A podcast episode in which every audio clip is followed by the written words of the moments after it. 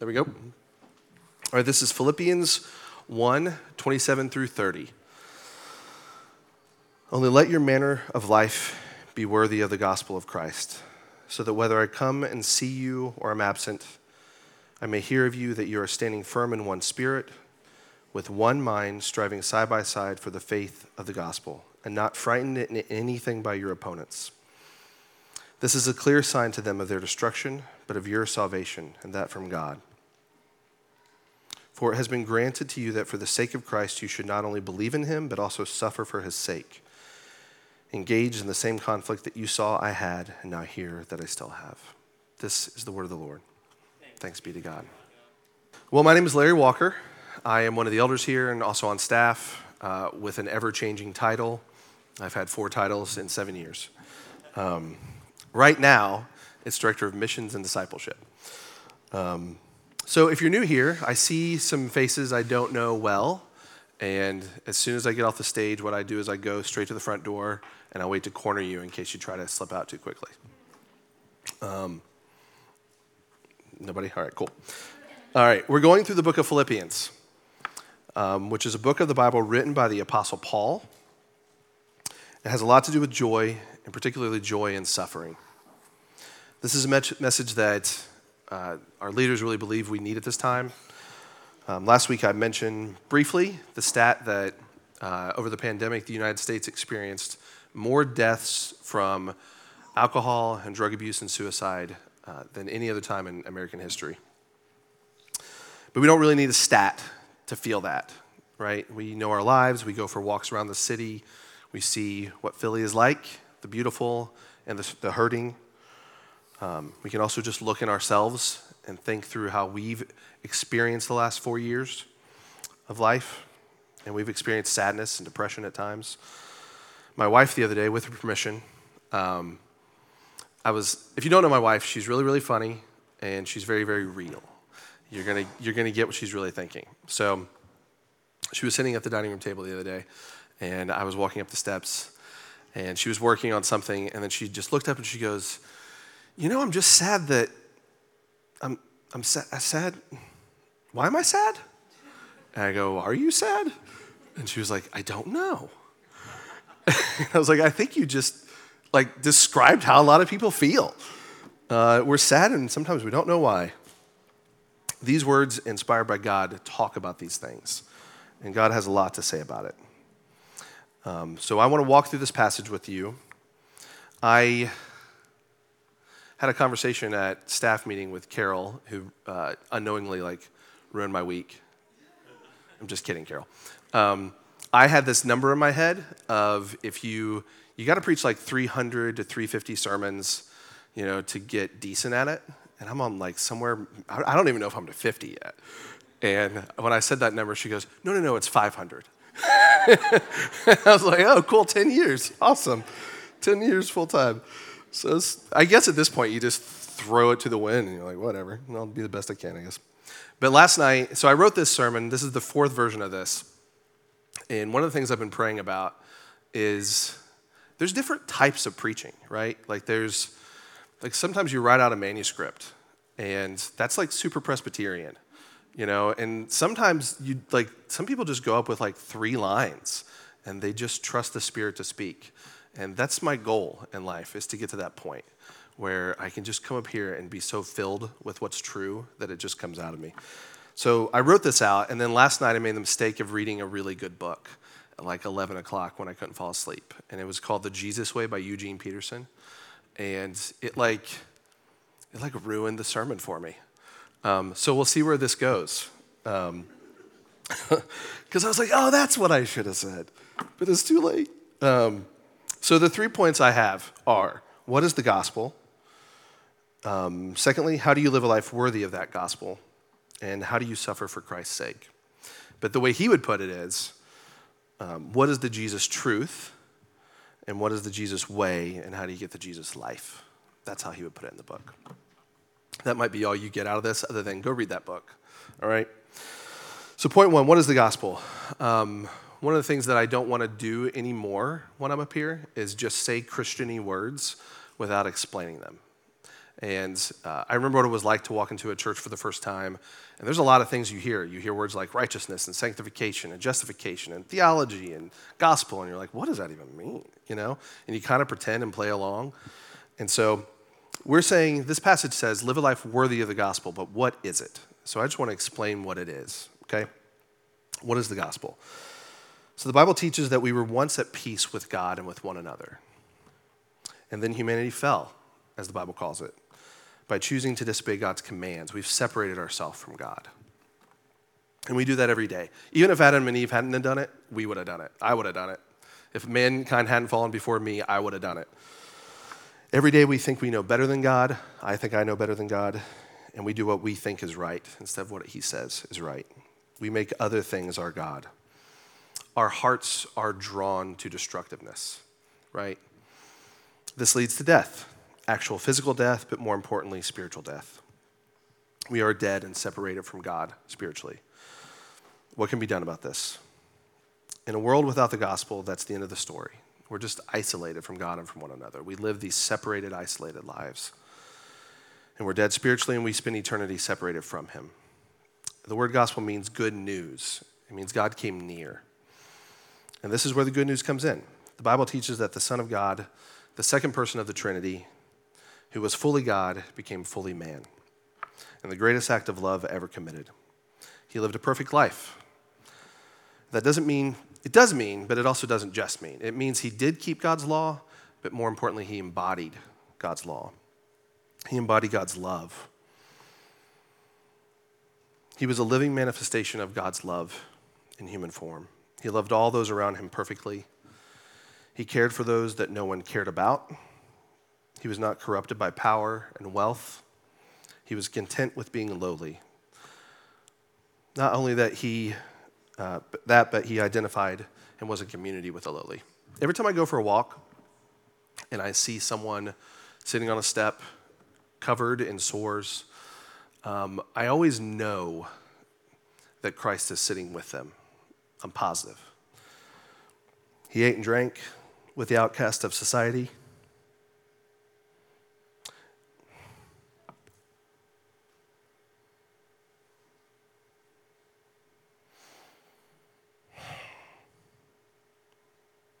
His followers were not a collection of who's who.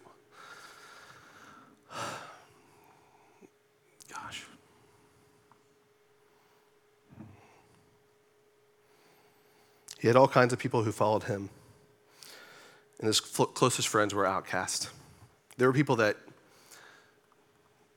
it'd be really hard for us to spend time with, I think. He lived a perfect life fulfilling God's requirement on our behalf.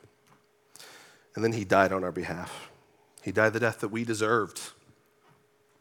And God placed his wrath for sin on Christ. And he died on the cross for me and you.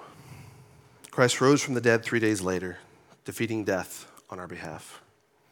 He appeared to his apostles, then hundreds, and he ascended into heaven and sent the third person of the Trinity, the Holy Spirit, to bring spiritual resurrection to us, to those who turn their own ways.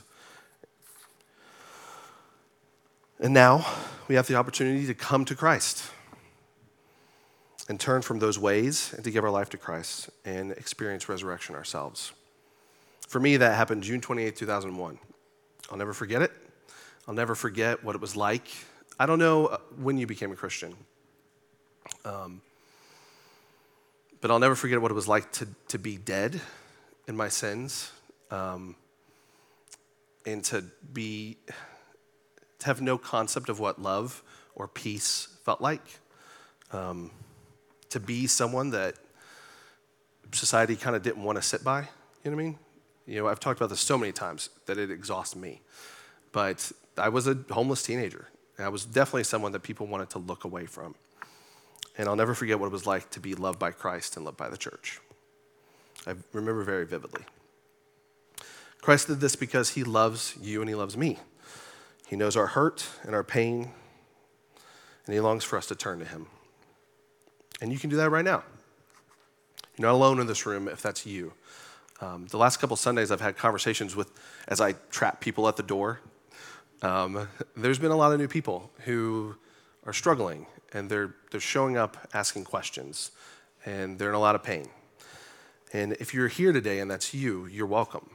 Um, this church is made up of people who came here asking questions, I think, often skeptical or jaded. And this is a place where your questions and your doubts and your struggles are welcome.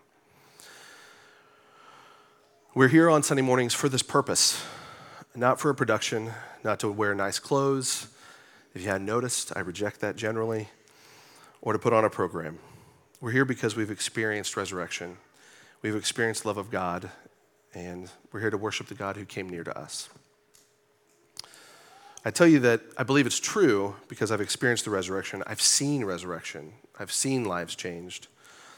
And I'm convinced that the only hope for this community that we love, for our brothers and sisters who live on the streets, for the city that we love, is nothing short of resurrection. It's what our community desperately needs is resurrection. And that's why our mission is so important. So that's the gospel. It's not exhaustive. There's volumes written about it. All right? How do you live a life worthy of that good news? Now that we know that God loves us, for one, it's important that we know that we live this life not so that God will love us. Uh, we live this life because God has loved us. God has come near to us, so now we draw near to Him. And Paul's desire and his command here is for the Philippians to live a life worthy of this good news. And when I hear that, um, it's, it's not just simply like being like, it's not just simply honoring that and living a life that honors that. There's, it's a really lofty thing. How do you live a life that is worthy of this lofty good news, right? So that you don't waste your life. What he says to them is he wants them to be unified, standing firm in one spirit with one mind striving side by side for the faith of the gospel and not frightened in anything by their opponents. I think the simple answer is actually this, but we'll dig into it more as this book goes out. I think the simple answer of how you live this life is a life yoked to Christ, learning how to follow the Spirit. And there, you know, it's interesting when you have a really stacked staff. When John Alexander was here and um, Victor was busier, there were four of us. It was I had this like luxurious like first four or five years here where every single Wednesday I would use the day to try to like I wouldn't plan anything. And I would just walk out the front door in a sense and try to determine where the spirit leads that day. And I had some weird days. Um, I would often end up sitting with a homeless person at a coffee shop. Because if you buy them something, give them a ticket in, right? They have a right to be there now, just like everybody else. And you meet a lot of people who nobody wants to meet. And uh, there's the way I picture it in my head is there's there's a sense like you know how like a bloodhound catches a scent, you know, and they're just like they just like like wait a minute, I think it's that way. I I think there's something to training that and learning that in you, where you start to sense God's presence, and uh, the things that get in the way of it, though, are legion. Uh, it's the constant hectic pace of life, the distractions around us, the the fears of like, I don't know if I want to go there. You know, I might die, um, or they might ask me for something.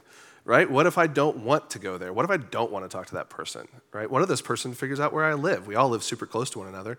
There's a real big list of things that get in the way of learning how to follow God's Spirit. So, how do we apply that? His desire for the Philippians to ourselves in our present situation. What does it mean by having one spirit, one mind, striving side by side?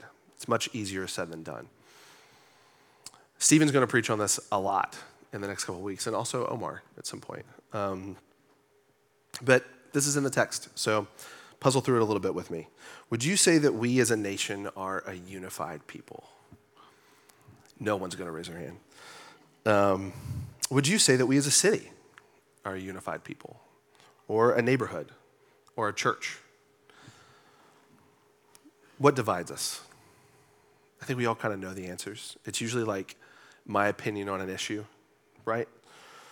Um, in the last year, I've seen more of our country than I've ever seen in my previous 39 years. I turned 40 a couple weeks ago. Uh, it's all downhill from here. Really, it is. Um, if I die at my grandfather's age, I have 25 years left. Um, I've never been out of the country. I've never been north of New York City, and I've never been west of Chicago. In the last year, by God's grace and generosity, uh, we've done a lot of traveling. I don't, I don't know when we'll ever have a year like this again. Um, we went out west on sabbatical to Yellowstone, saw South Dakota, the Great Plains. It was crazy. Um, we went to what I would call the jungles of Florida. Um, there's real jungles there where there's just like tortoises and iguanas and alligators. Um, I keep joking that if Philadelphia, if like Florida applied Philly's rules about safety to nature, you know, if you, you just drive up to the state of Florida and it would just say closed. Um, it is a wild place. How in the world, what I kept thinking was like, how in the world do you like unify these people?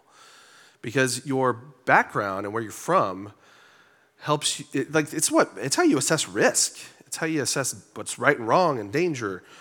Um, and this is a really big place. How can there be any hope of uniting this country, let alone the world? But that's what the Bible says the mission of Christ is to save the world, to bring humanity back into a right relationship with God and with one another, to save a people and make them one. I think the answer is actually pretty simple. We want these big answers, but they're, they're actually pretty simple. The same spirit that raised me from the dead and resides in me, if you're here today and you believe in Jesus, is the same spirit that raised you from the dead and resides in you. And the spirit is one. Whatever your background or where you're from, that's something we have in common. The same Christ who lived that beautiful life and died that horrible death for me is the same Christ that did that for you. And we're now blood bought relatives, period. Even deeper than that, we are all yoked to Christ. What does that mean to be yoked? Uh, I've never yoked animals. I imagine Phil has, if I were to guess anybody here. All right, no, no. Yeah, all right, cool. I've hooked horses together. Is that yoking? But I don't think it's a yoke. Um, being yoked just means that we're like, we're hooked together, right? And you can't just like go separate ways. One can't go left and go right at the same time, okay? It means being connected. We're pulling a weight toward a destination. And what's that des- destination? Paul says it right here. He says, striving side by side for the faith of the gospel. This is not a oneness where we lose ourselves entirely and are all carbon copies of one another. Rather, God uses our uniqueness and our gifts. And we are being saved by the same Savior, filled and empowered by the same Spirit, with the same goal in mind that people put their faith in this gospel. That's why Paul's in prison. And that's why the Philippians have enemies at all, because this is what they're striving for. The work of Christ, the struggle of Christ, is to bring the kingdom of God here on earth. And that's what we prayed for a few minutes ago. God, bring your kingdom. We can participate in this work when we choose to love the outcast. When you take the time to love someone the world has rejected, you're an instrument for God to heal them. I don't know if we realize uh, how much the image of God, which resides in all human beings, uh, has been broken and marred and defaced by the world and the sin around us and in us. And when we work to love people genuinely with the love of God, we are restoring that image. That's what we're doing. Um, and in doing so, we're bringing the kingdom. There's no greater work. We can participate in that work as we simply love our neighbors and be present with them and live out our faith in front of them. But we have to slow down for sure. In the history of the church, there have been times that the church has so forsaken the idols and distractions of the world and the culture around them, and they've been so unified in a single mission to see a place and a people resurrected and transformed for the glory of God and the good of the community, and God has done great things. That's what we're aiming for here, right? That we as a people so reject the idols in our hearts, the things that divide us, and love our neighbors that news travels about it. That's what Paul says. He wants to hear about how it's going. Again, that's been our history and our calling as a church, and it's our future. To live, speak, and serve as the presence of Christ is our mission statement. Finally, how do we suffer well? He says in verses uh, 28 to 30, and not frightened by anything by your opponents. This is a clear sign to them of their destruction, but of your salvation, and that from God. For it has been granted to you that for the sake of Christ you should not only believe in him, but suffer for his sake, engaged in the same conflict that you saw I had and hear that I still have. This was easily the hardest part of the sermon to me. Um, how in the world do you suffer in a way that uh, it like is a sign of destruction to those around you? It's, it's a weird phrase if you think about it. Um, here's what I think we will share in Christ's sufferings. Christ suffered to bring in the kingdom, and so must we. We will suffer because we will be at odds with the world around us. The world does not tell us to love our enemies, but rather to hate them, to mock them. If you go like look on YouTube, just read the titles. It's not hard. We're supposed to own people and destroy them. Um, the messages we hear from the world are antithetical to the message of Christ. The world does not tell us to be humble and repentant and admit that we are wrong and we need help. The world tells us to figure out who to blame for our troubles. And the world never tells us to forgive, ever. In this context, Paul is talking about physical persecution for their beliefs, but that's not the only suffering that is in Christ. I think every time that you suffer well and don't lose heart and keep your faith, it's a testament to the work of God in you and an indictment to the world around you. Every time you experience hatred and return it with kindness and forgiveness, you indict the spirit of the age. And one thing I've been really reminding myself as the world around me tells me to hate certain types of people, you know, is that our war is not with flesh and blood. Our war is with spiritual powers around us. When I see another human being on the sidewalk, no matter what sign they're carrying, how they voted, what they think, they're not my enemy. And when I think about this point that Paul makes of the way we live being a clear sign of destruction, um, I can't, what I always think about with this, and it's like a tricky one to talk about, is every time I, you hear about some tragedy happening in a church, where there's like a church shooting, like in Charleston a few years ago, and uh, nine people killed, uh, a young white man coming in, shooting nine people after a Bible study and a prayer, and he kills them, and 50 bullets, 70 bullets fired, 50 bullets that made contact, and uh, that's what happened in Charleston, South Carolina. And the church experienced more suffering after that when people were really frustrated with them for forgiving the young man. Um, there are articles written about it. In fact, I was just reading and just watching some videos this week about the son of one of the women killed has started a ministry about the power of forgiveness. And he goes and speaks on the power of forgiveness. And he's almost always protested. When I look at that, I see people who are willing to follow the commands of Christ to forgive and love their enemy. When I look at that, I see security in Christ um, for those brothers and sisters. I see a Christ exalting and gospel saturated view of life. And I see an indictment to the world because the world thinks it's crazy, and it kind of is, actually. It's upside down. It's a sign of future destruction for ourselves, for our country, if we fail to turn away from our hatred, hatreds and sins. So, Liberti, the world needs this. So, God, help us to root out our idols and sins that so easily pull us away from the love of God and the love of our neighbor. God, help us be united in one, striving together for the faith of the gospel in our neighborhoods. In the name of the Father, the Son, and the Holy Spirit. Amen.